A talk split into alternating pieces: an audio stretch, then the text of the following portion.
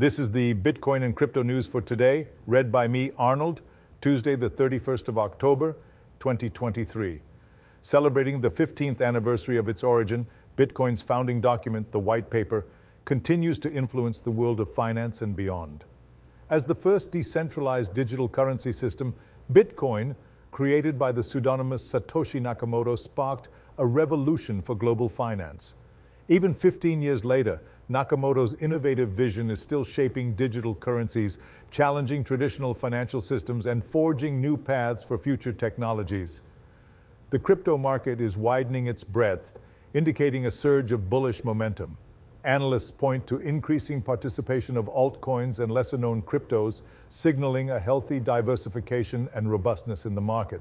The trend reflects increased investor confidence in digital assets beyond Bitcoin and Ethereum, bolstering the overall market sentiment.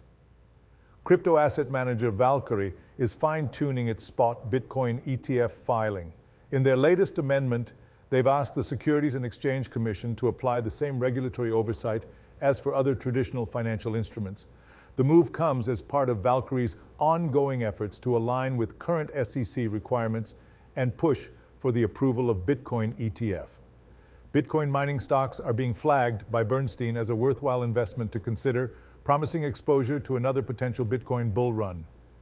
Leveraging high profile names such as Marathon Digital Holdings and Riot Blockchain, exposure to Bitcoin can be attained without direct acquisition, presenting as a more attractive opportunity for more cautious investors. The strategy targets businesses directly impacted by Bitcoin's value, hence, their stock prices often correlate closely with Bitcoin's market movements. That's all for today. Make sure to like and subscribe for more daily crypto news updates, and I'll be back.